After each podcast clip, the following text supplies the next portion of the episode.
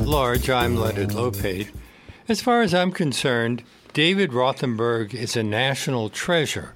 Over the course of his life, he's been involved in theater, social activism, politics, advocating for the lives of people who've been impacted by the criminal justice system. And he's been a familiar voice on WBAI for five decades. I'm honored that he's agreed to return to my show today to talk about his storied career. Hello, David. Welcome Hi. to Leonard Lopate at Large. Leonard, thank you for having me. And aren't you also about to celebrate a birthday? Well, I'm not going to celebrate it. Everybody else is. I'm going to show up. How old? 90. Wow. And when is that? Uh, the 19th of August. Me and Bill Clinton. Oh. And Ron Darling. Well, I will mention later that uh, you, uh, Ron Darling, would be important to you because you began your career to some degree. Your original ambition was to become a sports writer, wasn't it? Well, I was. I, when I was in high school and college, I made money on the side covering high school football and basketball games. You're the founder of the Fortune Society, a former member of the New York City Human Rights Commission. You've been a publicist and producer for over 100 Broadway and off Broadway productions. And of course, you're one of my colleagues here on WBAI. So, where do we begin? In Teaneck, New Jersey? Or, Oh, my goodness. Well, we Class of 51. huh? Class of 51. Don't go to reunions anymore, Lenny. When you get when they when they're that old and you spend all your time looking at their name tags trying to figure out who they are, you know you you shouldn't go to any more reunions. You, when you were a student at the University of Denver, you became the campus president of Students for Democratic Action. So, were you already politically active? Yeah, yeah, I uh, uh, and I was chairman of students for Stevenson, and then was editor of the college paper. I, I blossomed. In, I blossomed in college. I didn't at Teaneck High School. It wasn't until I went far away that I found out who I was. I think. But that was uh, the were the uh, editorial page columns for the Clarion, the uh, school newspaper, and wasn't a petition circulated that led you were a communist? So Yeah. you already were. Well, that was the McCarthy area. When I was named uh, to become editor at the at that time, you were interviewed by a group of students, faculty, and administration people, and I was selected. Um, I made a good presentation. I had been writing. A, I've been writing for the paper for three years, but I was. I would have been the first non-fraternity person, and the fraternity. One of the fraternities started a petition that a, was a former member of a communist cell block, which was absurd. I didn't even know any communists, and but it was. You know, when you're 20 years old and and you suddenly think. I'm going to be uh, not only lose that job, but I'll have that stigma on me. And they called a, a student government uh, special meeting to override it. And uh, unbeknownst to me, lots of students showed up in my behalf. But most important was a professor named Byron Johnson, who was my economics professor, later was elected to Congress. And he came with the dean of the law school. And at the beginning, they stood up and said, if anyone says anything that's slanderous about me, there'll be a lawsuit. And nobody would say anything. And so the meeting was dismissed, and I became editor. You've been openly gay for many years. When did you come out? Uh, 1973 on a national Oh, television on the so television show. But but did people Oh, I know lived you at were gay in college? I, no, I was. A, I lived. I- No, I dated and went steady and with a girl, and I was living a duplicitous life, like many people, like most gay people did in the 50s and 60s. And you um, were in the military. You arrived in New York in 58, 1958 after you were released from the U.S. Army. I've heard that you were inspired to pursue acting after you saw Joseph Mankiewicz's desire in the movie All About Already- Eve. Well, I no, I would, I didn't want to be an actor. I wanted to be in that world of theater people. Hmm. I had always wanted to be a sports writer, but when I saw All About Eve, they were all so sophisticated and sharp. I knew there was something beyond Teaneck, and I wanted to be in that world. And so when I came to New York, I must have taken a dozen jobs before I You were a typist at ad agency. uh, all of that. Where do you get all this information, Lenny? It's out You've there. been following me. Yeah, well, we've known each other for 50 years. Well, so. you know, when you do come to New York, you as a kid in those days, I was sharing an apartment with four other guys, paying fifty dollars a month rent, and it, it was a big apartment on the Upper West Side, and um, I got a call on a Saturday night to come for an interview on Sunday morning. That should have been a clue. Hmm. That and the job was to uh, work in a theater office just for the summer. For Bob Larkin? Was that Bob Larkin? Yes. Who? Where do you get this? oh, you. Listen, I try to do my job well too. You but do where is, your it- job where very is this information hidden? Where do I find it about me? So you you uh, did interviews with actors, directors, and producers, uh, or you covered them, right? Yeah, can I tell you my favorite story? Because you know, years later, I wrote a book and I do my one-person show. Name. I haven't done name dropping, but the first person I met that had an impact. Well, not an impact. That became a friend in the theater. That first office I was working in that summer, they said that they're going to do a summer tour of Jamaica because in those days most shows didn't run in the summer on Broadway because there was no air conditioning Jamaica was a hit musical. with Lena Horne. Yeah, but and they said Alvin Ailey was in it. Ah, you gave him my story away. They said, they said, uh, go to the uh, studio. Abbey Lincoln is going to play the Lena Horne role, and a kid in the chorus is going to direct it. And I went there, and this kid in the chorus, who was about a year older than me, standing there, and I said, "Hi, I'm David Rothenberg," and he said, "Hi, I'm Alvin Ailey," and we did the picture thing, and then Alvin was funny and clever, and we had so much fun. We went out and had lunch, and we, you know, in those days it was there were no big buildings in the theater area. It was a community, and you knew each other. And Alvin and I would run into each other, and he would invite me to something, and I'd if my office was working on something. And one day I run into him in front of Howard Johnson's. It was the summer of either 59 or 60. I've never been able to remember that. And he said, What are you doing this afternoon? Now, that's a big, when you work in the theater and somebody wants to know what you're doing, it's kind of risky because it usually means they're doing a showcase. And if you like the person, as I liked Alvin, oh, what's he going to do? And do I have to go it, go see it? And he said, Alvin Ailey says to David Rothenberg, on a hot summer day, I've started a dance company. Hmm. And I thought, oh, God, I don't know anything about dance. He says, I'm doing a rehearsal this afternoon, too, at Variety Arts over Howard Johnson's. So I went upstairs. In the summer, no air conditioning, like this office, like this studio. No air conditioning. The dancers had been rehearsing. You know, it smelled like a gym. And he said, I'm creating something from the Bible. And I thought, well, there's the final nail in the coffin. I don't know anything about dancing. Have you ever seen Revelations? No, The Ailey Company's signature dance but I remember that it was a big hit. It Well, it's it, when they they still do it. It's worldwide renowned. And I sat there and I knew I was in the company of genius. It was it was so evident, and and um, Alvin was my friend till he passed away. He was a lifetime friend. but you met a lot of interesting people at that time. Weren't you Elizabeth Taylor's date in, to the opening of Hamlet on Broadway? I like to think of it as she was my that I was her date. But it was the it, this was 62. No, That's later. 63. 63.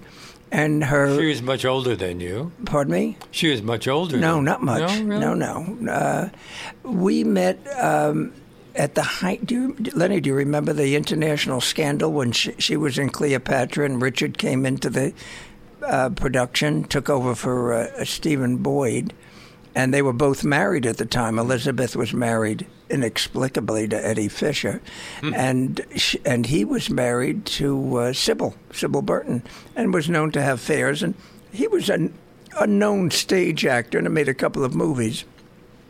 She was the reigning queen of the cinema at the time, first actress to get a million dollars for a movie, which she got for Cleopatra.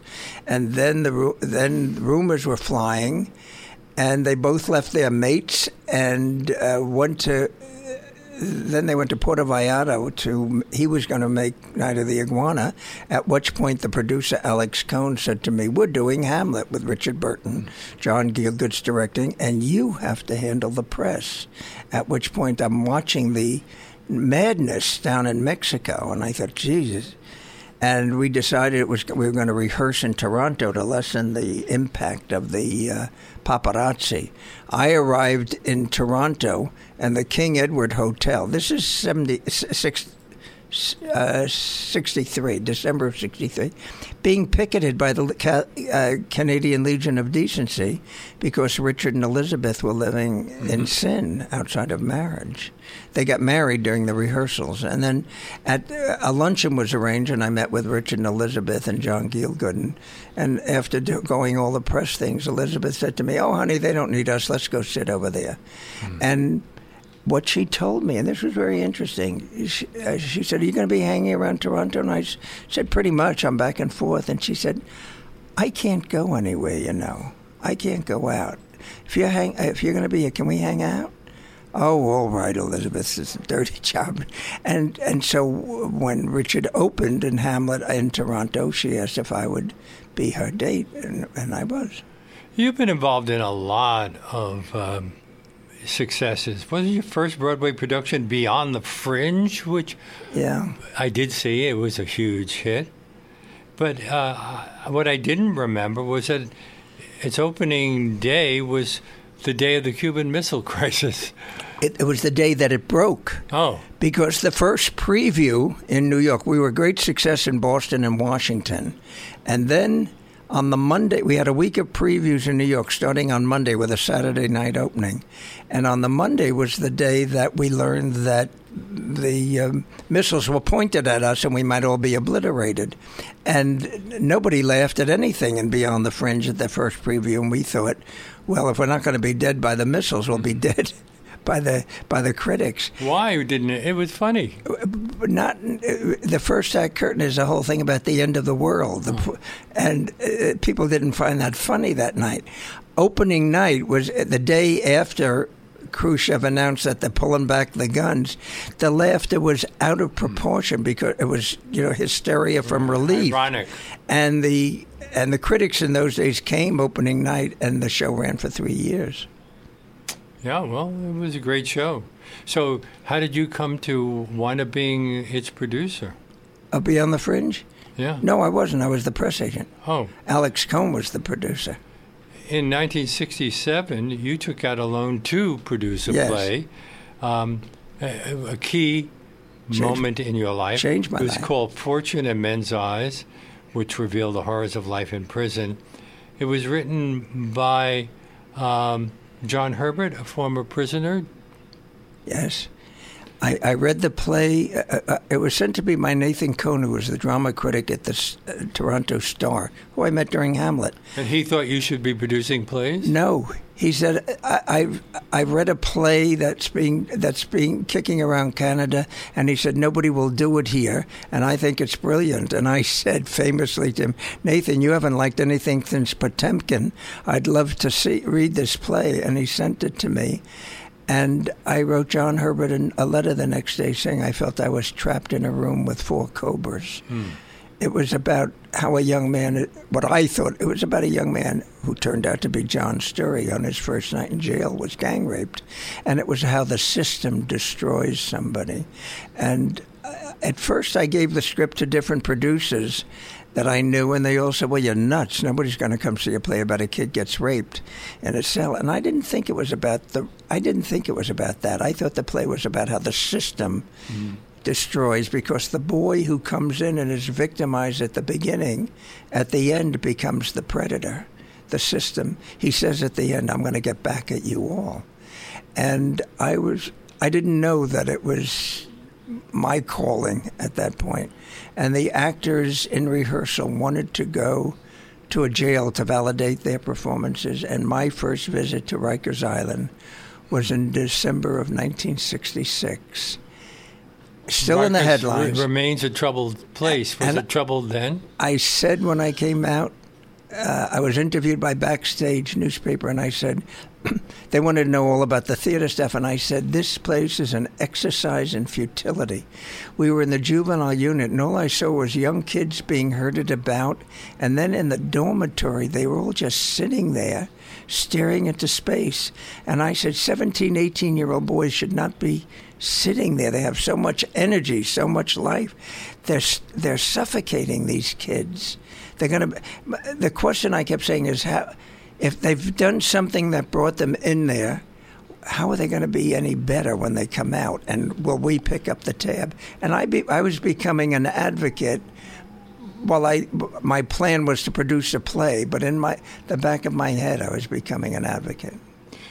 My guest on today's Leonard Lopate at Large is David Rothenberg, one of my colleagues here at WBAI, and we'll get into that later.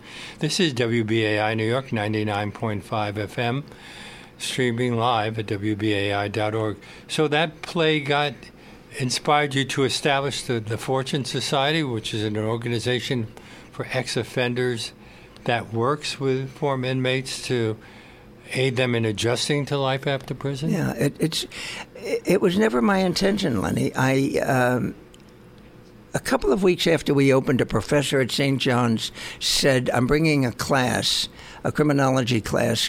Can we have a, a discussion with the actors afterwards? And that was right up my alley. I had been politically and socially active in the civil rights movement. But, uh, before that, and so I, I, I liked the idea of it, and we invited the whole audience to stay. And what happened that night? The whole audience did stay because it was a kind of play where you wanted to talk about it afterwards, and everybody was very complimentary until this man said, "Well, this is an exaggeration." Ba ba ba ba. And a man from the back of the house stood up and said, mm-hmm. Not if my 20 years in joints like this counts for anything. And I said to him, Well, come on down. And Pat McGarry came and mesmerized the audience for, for an hour. Afterwards, we went for coffee, and I said, Pat, you have to come back the fo- next week. We'll do this another week. And he said, Everybody knows this about this. And I said, No, they don't. I don't. And I'm pretty hip about what's happening. And then he said, You got to get a black guy. I did white time. Hmm. And I said, What are you talking about? Ah. And he said, Well, in Rikers in those days, we had the black wing, you know, the black tier and the white tier. And I said, Well, it was seg- segregation. Segregated most of the prisons were. They and the upstate were too. And so I said, "Well, I don't know anybody. You're the first guy I've met outside of the playwright." And Pat said, Well, you know, I work in a tailor shop and I have this guy that comes in. We don't talk about it, but I can read him. And he came back the following week with Clarence Cooper, who had done time in Michigan and had written a book called uh, The Farm. And whereas Pat was outspoken and gregarious, Clarence was intense and intellectual and angry. And I said, Central, central casting. And the two of them were very committed to this. It was almost therapeutic. And, and we did it for a series of Tuesday nights. And I called Cy Peck of the Times, the New York Times, and I said, You know, I think this is an interesting story. And they sent a reporter down. And the headline said, The drama continues after the curtain falls. And the following Tuesday night, when we had the discussion, uh, at least a dozen guys were had been incarcerated, mm-hmm. and we all went for coffee across the street. You were the Fortune Society's executive director for 18 years. Yeah. Is that how you became one of the civilian monitors during the Attica prison riot in September 1971? Well, uh, uh, the guys in Attica were getting very political uh, as a result of, uh, oh, um, well, like the, the civil rights movement politicized a lot of people. And uh, I was getting a lot of mail at Fortune Society.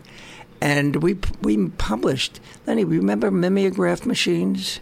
Mm. We had a little mimeograph newsletter, and the warden at, at Attica banned it, saying it was revolutionary. Mm. It was just p- telling where we're speaking, what we're doing. But in their eyes, it was revolutionary because it was by and for formerly incarcerated people. And he banned it. And a, a volunteer, a law student at Columbia named Steve Shostakofsky, took it to a pro bono law firm. And we went to court and the decision, Fortune versus McGinnis, which is still on the books, says when you lock someone up, you can't determine what they, you don't have the right to determine what they can read. And the guys at Attica thought we were this big, thriving organization. I was still working in the theater. My theater was, uh, Fortune was speaking engagements, and, and that was about it. But uh, when Attica jumped off, when the uh, uprising of inmates began, uh, and they wanted outsiders to come in. Arthur Eve, who was an assemblyman from Buffalo, called me and said, "You're on the short list mm. of uh, to come to the yard to be an observer." And you were with a pretty impressive delegation, which included William Kunstler, Tom Wicker, Congressman Herman Badillo, and State Senator John Dunn. And John Dunn returned, uh, uh, pl- pleaded with Governor Nelson Rockefeller to uh, change things, only to learn that uh, the governor had ordered troops to take over the prison. It was. Pol- I always thought it was political. That that at that time Nelson Rockefeller wanted to be president, and he was perceived as an Eastern liberal. And I think both the Rockefeller drug law and sending the troops into Attica was his effort to uh, tell the Republican Party that he's one of them, not one of, not an Eastern establishment. He wasn't woke after all. Pardon me. He wasn't woke after all. No, but he died with his boots on, if you recall. So, he he sent in troops, um, uh, and uh, what's happened to Attica since? Has it calmed down? Has it well, resolved there, the problem? There, there, there was uh, there were there was cosmetic changes made in the in the around the whole prison system for a while, but it's it's still the prison system in America, in New York, on Rikers Island, is still an exercise in futility because the need to punish is greater than the need to solve the problems. That the people that run them don't do not have a don't feel a responsibility to return people to the community to make us safer they uh, people come out of prison angrier, hmm. and uh, the, the, well, it's in the recidivist rate. Well, over its 55 years, Fortune has become one of the leading reentry service organizations in the U.S. And it's also a leading advocate in the fight for criminal justice reform and alternatives to incarceration. How many formerly incarcerated people does it serve in a typical year? Oh, my goodness.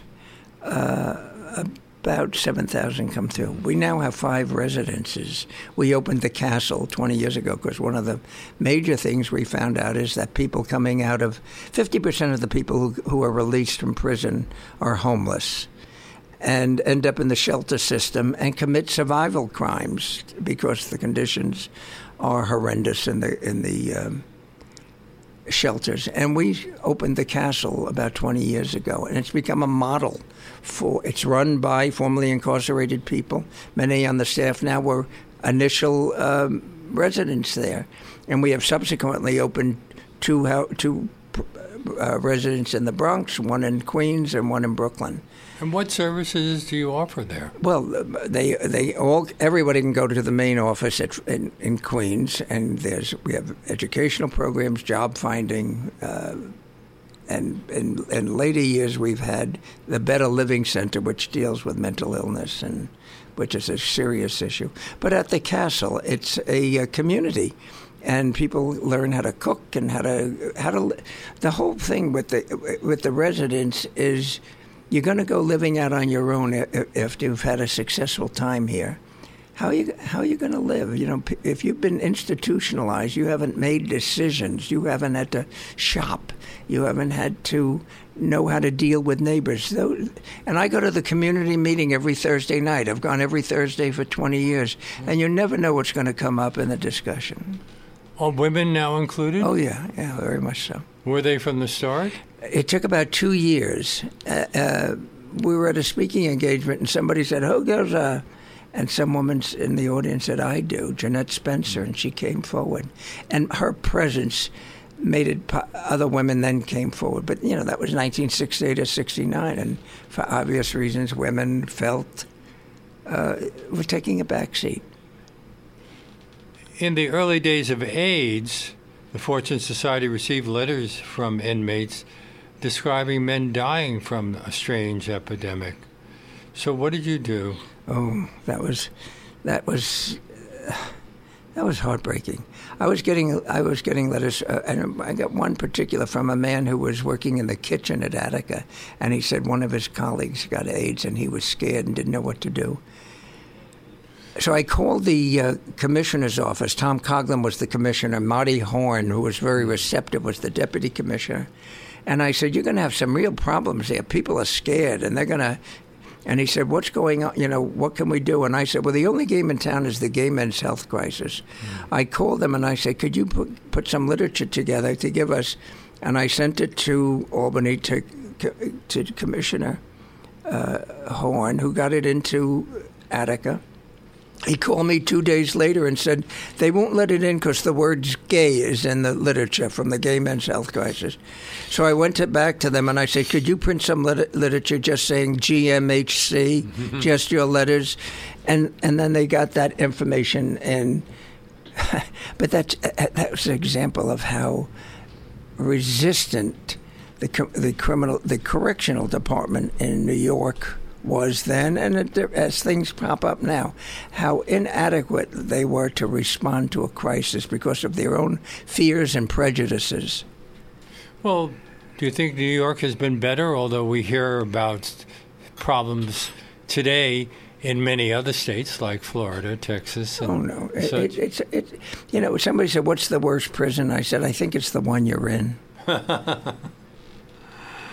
Is AIDS still an issue in the prisons? No, but COVID was certainly. Mm-hmm.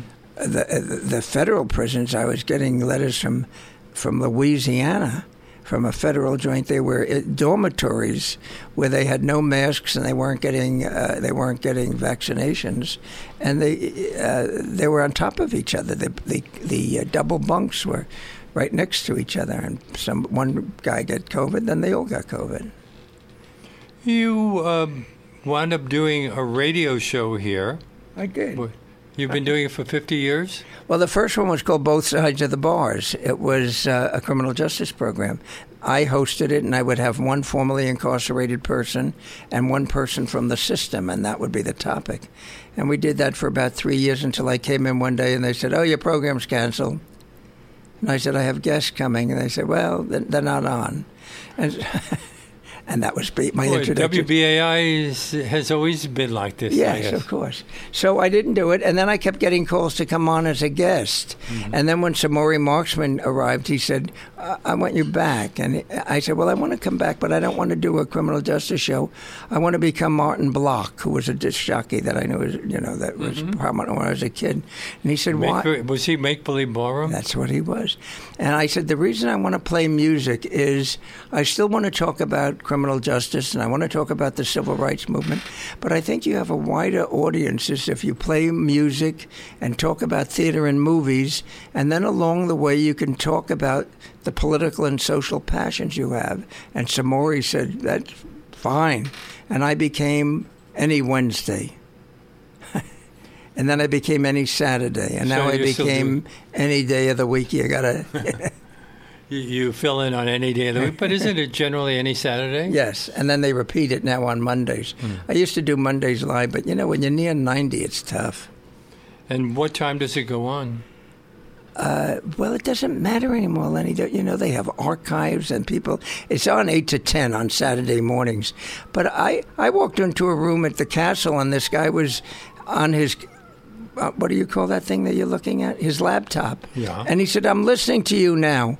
And I said, What do you mean? That's how I found out. It was three days after the program, and he was listening then. That's new technology. I don't understand it.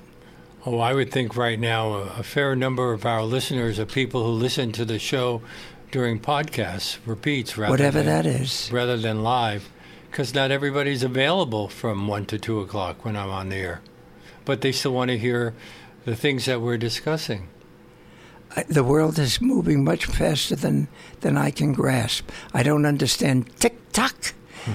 or podcasts or Hulu. Those have all gone, and I haven't become a part of it. You're listening to Leonard Lopate at the, Large. And the 19th century guest. well, you're 90 years old soon. This is Leonard Lopate at Large on WBAI New York 99.5 FM and streaming live at WBAI.org.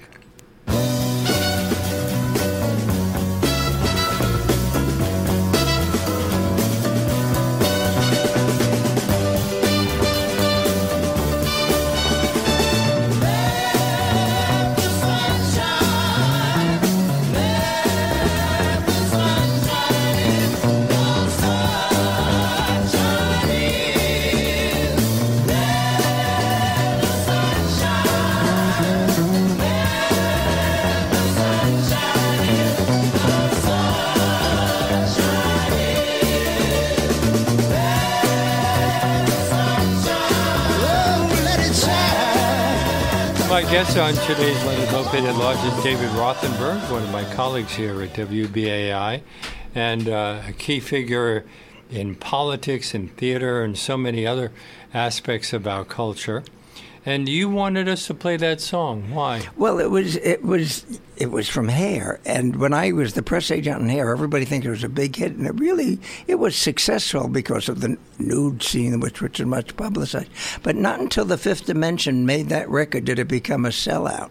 Uh, the show, uh, and then all the songs in the show were. It's one of the last shows in which a Broadway musical had things on the you know show, songs on the hit parade, and a couple of months ago on on my Saturday or Monday program, I had a couple of the original cast, Chapman Roberts and Mary Davis, who I both who I was crazy about, and we t- and we got very nostalgic about uh, the, all the craziness around here. Do you know that one? Uh, Melba Moore was in the cast. Diane Keaton was. I used to sit and talk. She was one of the girls in the chorus. We used to sit on the steps after the matinee, and I thought, gosh, she's cute. Who knew? Do you think that theater had more of an impact on on the culture then than it does today? I, I I don't know about. I can't speak for the culture. I think each individual. I've seen a couple of plays this year that the audience uh, was devastated by. So for those in the audience that day, one play called Downstate and another called Primary Trust, both off Broadway, you could feel the audience, um, the individuals in the audience, deeply moved. So. And we both saw Eisenhower. Yes. And uh, I, I have to admit that it really changed my opinion about Eisenhower. Oh, yeah, yeah.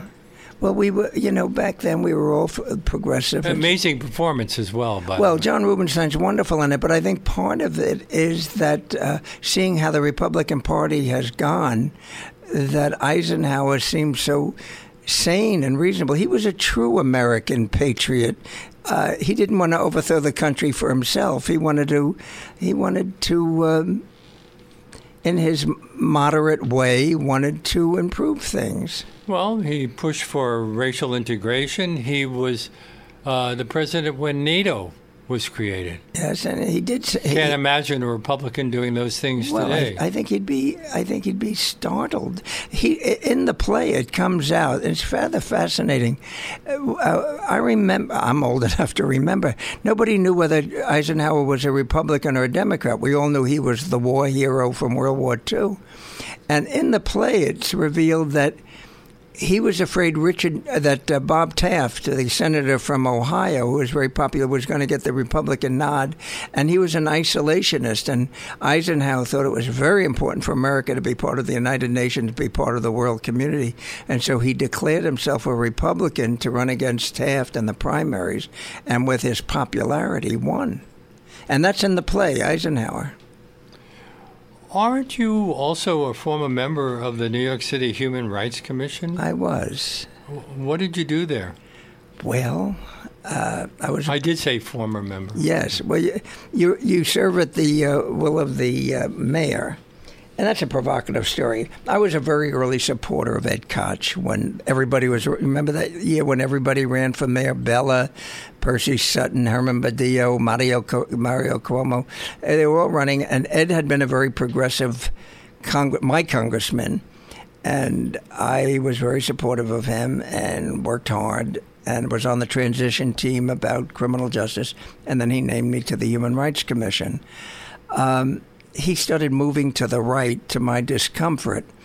And one, a, a, couple of things happened. When I was on the Human Rights Commission, I found out, and this is interesting because this is back in the 70s, I learned that immigrants being deported were in horrendous conditions in a federally held uh, jail in in Lower Manhattan.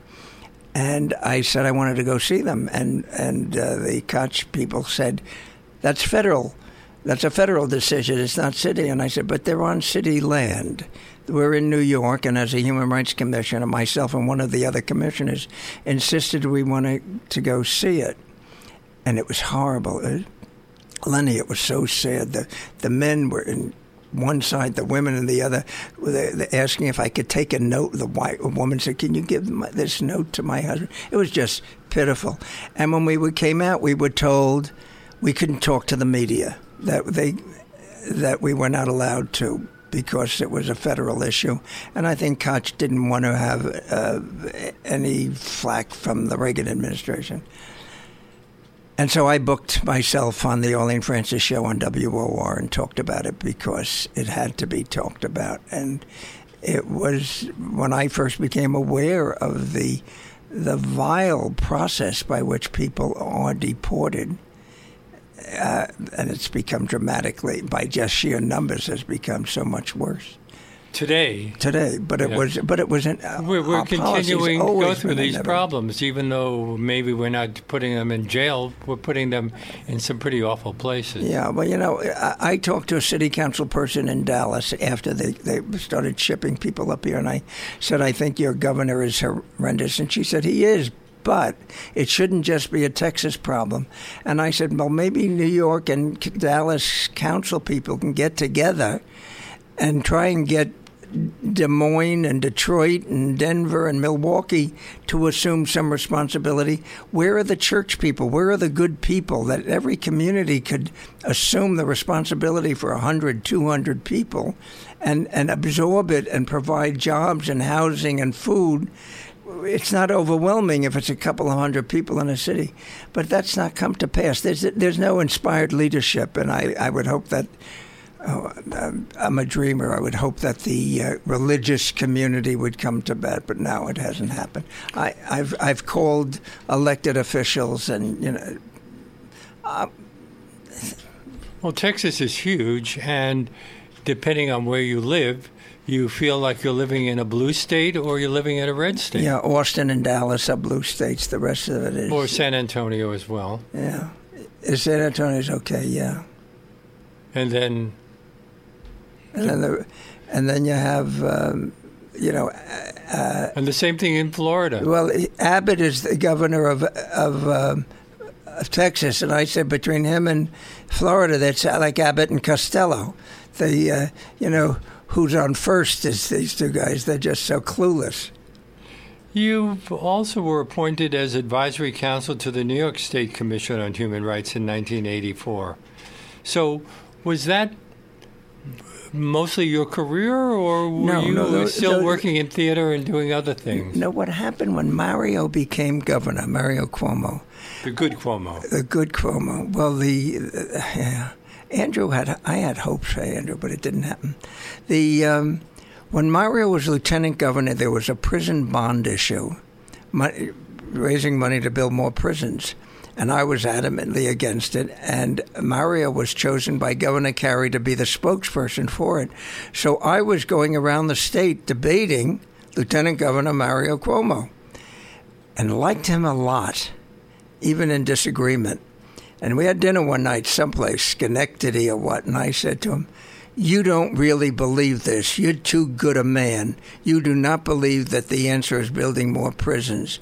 And he said, David, get rid of the Rockefeller drug law, and I'm on your side. But as long as that law is there, we have to have places to put people. And so we became friendly adversaries during that. And you may recall, Lenny, the prison bond issue was defeated and then they took money from education to build prisons.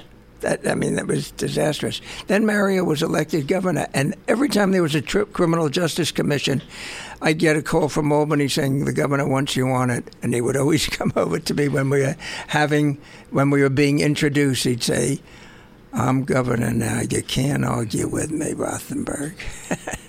My guest is David Rothenberg, and this is WBAI New York 99.5 FM, streaming live at WBAI.org.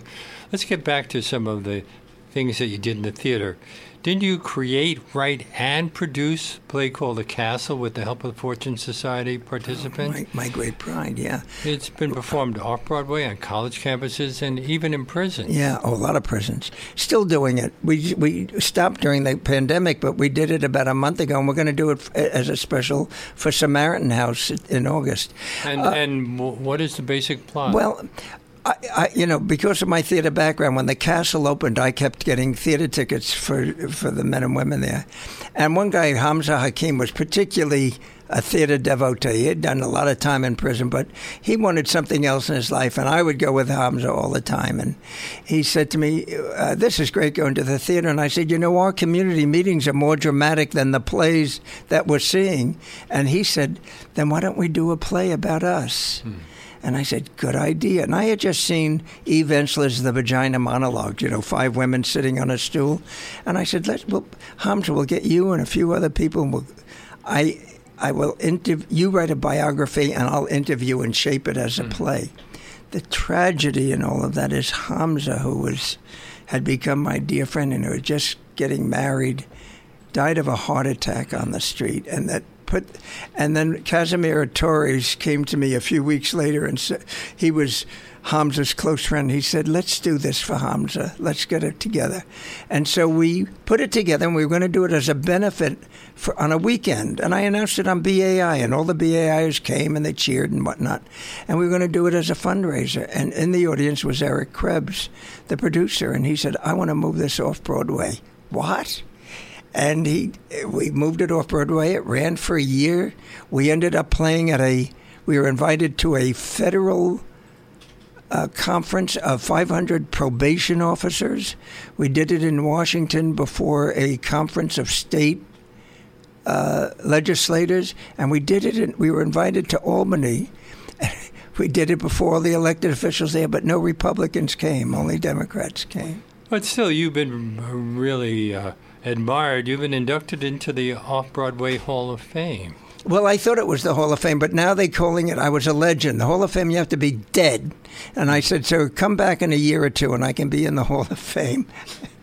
You've represented plays by Edward Albee, Tennessee Williams, Harold Pinter, and more than 200 Broadway shows over the course of your career. Yes, but the, I was I was made I was declared a North Broadway legend because I produced a play that led to a social movement that had impact. The the uh, my association with those great playwrights was parenthetical in my being name. But by the way, Edward uh, Albee, who became my friend, was a frequent guest on BAI. I love BAI, I may add. You also ran for city councilman in 1985 in Manhattan to raise awareness about AIDS, uh, uh, which was being called a gay epidemic at the time. Uh, and you ran as an openly gay candidate. Yeah, which was uh, which was groundbreaking. That's what remember. William, William Buckley wanted all gay men to be branded on their heinies.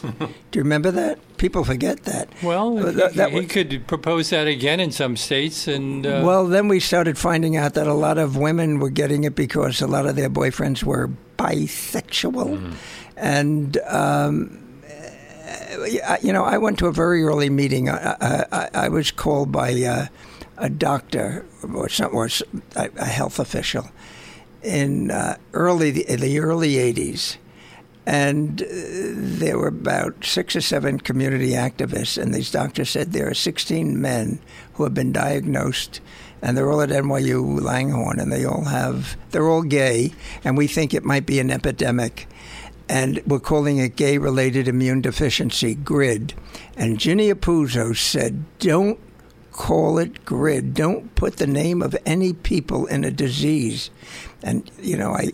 When I heard Trump calling the China virus, I said that's exactly what Ginny was was because his doing that years later led to an increase in, in uh, violence against Asian Americans to put and and I learned about the politics of health in those early days of, of AIDS and the gay community became became the healers the uh, the buddy system and whatnot and and that's when we confronted the New York Times which went four years into the AIDS movement with only one story really? the most significant health story and we had a meeting and with Sydney Gruson who was then the the associate publisher and we said people are going to pick at the Times if you don't cover the story. Information's essential. And in those days, if the Times did a story, it gave permission to a lot of the television and radio people to cover. And uh, Gruson arranged for us to meet with Abe Rosenthal, who was then the managing editor and the tyrant. We went in ready to shoot bear, and we walked into the uh, conference room, and he had all his edit- senior editors there, and we were ready to fight. And, and Rosenthal said, "We need help." help us. And I said, you don't need us. You have closeted gay people on your staff that can provide the information and stories now. And he said, Well, why don't they come forward? And I said, uh, the fear. He said they would never get fired.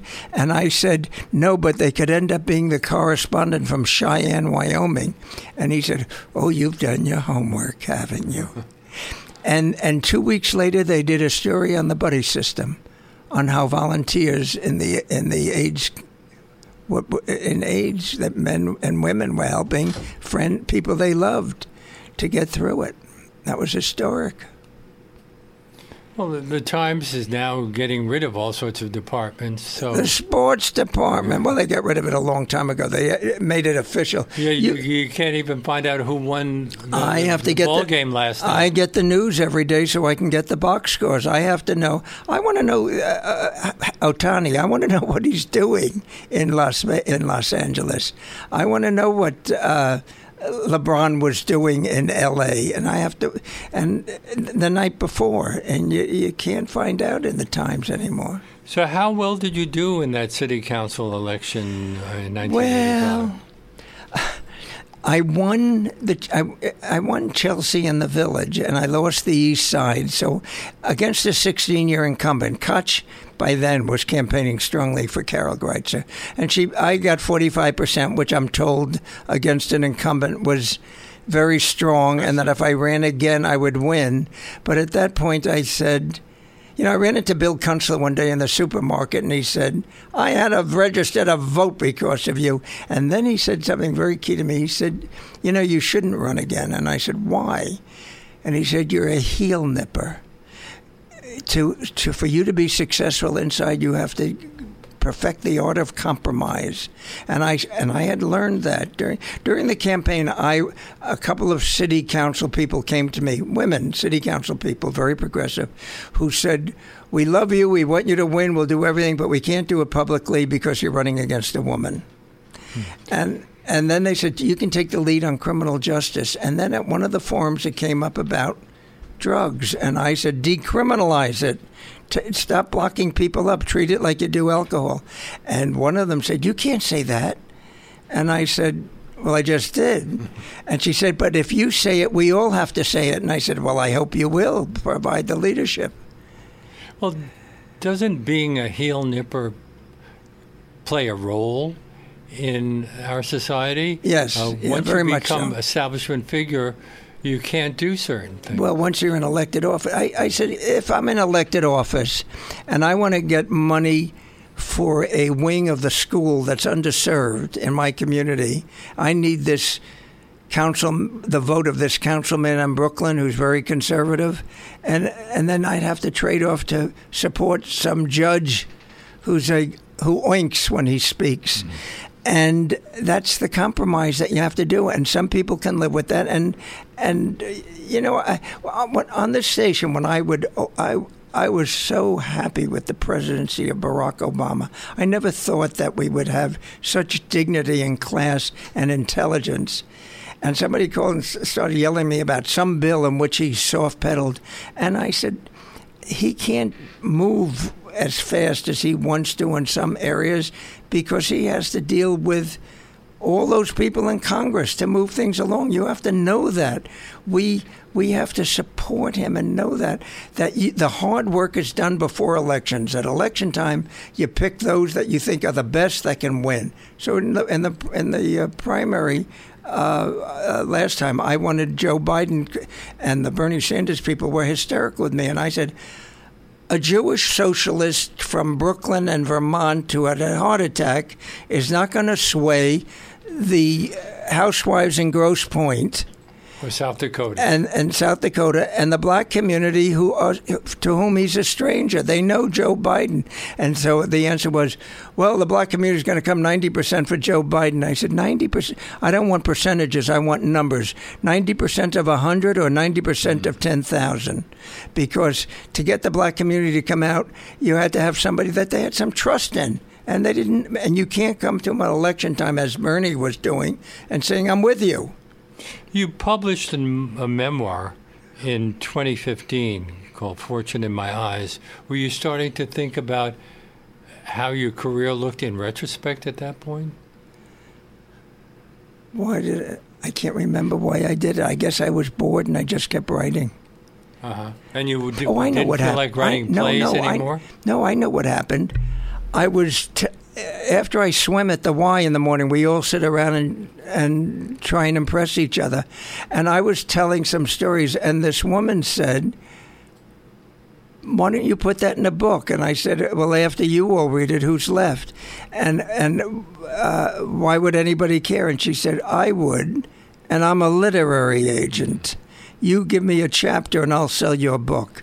So I did the Attica chapter and she sold it. Now, you've been at WBAI for 50 years or so.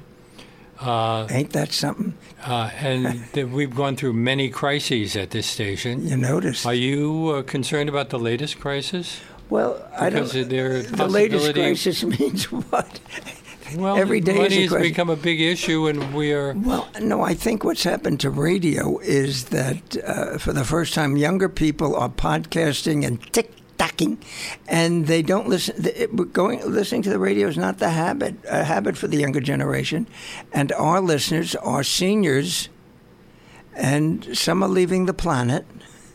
And I think radio's future is is uh, questionable. Something else may come along that I don't know about, and I don't understand. But uh, you all, you and Reggie, must have a better idea about who the listeners are. I think they're much older than they've ever been. Certainly, when I started listening to BAI, it was the Vietnam War, and this was the only game in town against the war, and we were all. Uh, you know, Now it's MSNBC and CNN and a whole bunch of other places. well, MSNBC is pretty, you know. Well, unfortunately, we've kind of run out of time, David. So fast. Is there anything you want to say to our Well, I am about doing- BAI before? No, I want to tell you that I'm doing my one person. I am going to do my one person show for, for my 90th. It's my farewell performance because I don't think I'll be able to remember my life after this. Oh, gee. So I'm doing You're it. doing on- okay. I'm doing it on the 13th of August, a week before my 90th birthday, at the Castle at Fortune Society. It's a benefit for Fortune Society. It, uh, am I allowed to give the price and the? If, Sure. If people want to go, it's uh, you email me at DPR. That's like depressed person Rothenberg. DPR Fortune at hotmail.com. Give your phone number and I'll call you. And you'll, if you come, you'll come. If you don't, I'll, I'll tell you about it later. And unfortunately, that brings us to the end of today's show. If you'd like to check out more about one hour interviews on one subject, you can access our archive of over 800 past shows at WBAI.org, or Apple Podcasts, Spotify, everywhere else that podcasts are available. And if you'd like to write to me, my email address is leonardlopate at WBAI.org. Right now, I need to ask you to consider stepping up and supporting BAI as we struggle to stay afloat during these difficult times. So, we're asking all of our listeners who haven't taken that step already to make a tax deductible contribution at whatever level they're comfortable with by going online to give to WBAI.org or by calling 212 209 2950 right now to keep the unique in-depth content we bring you on the show coming to you weekdays from 1 to 2 p.m. That's give and the number 2 wbai.org or 212-209-2950 and you might also consider becoming a sustaining member uh, what we call a BAI buddy for $10, $15, $20, $25, whatever you're comfortable with for as long as you want to do it. It allows us to plan for the future. And in gratitude, we offer a WBAI tote bag to everyone who signs up to become a BAI buddy for $10 a month or more. Uh, either Became I became a buddy, and I never got a tote bag. Are there any hanging around here? I'll get you a tote bag. Either way, I hope you'll call right now because we rely on your tax deductible contribution. Uh, again, the number 212-209-2950 or go to give to WBAI.org. And I hope you can join us tomorrow when Orlando Figes will discuss his new book, The Story of Russia. We'll see you then.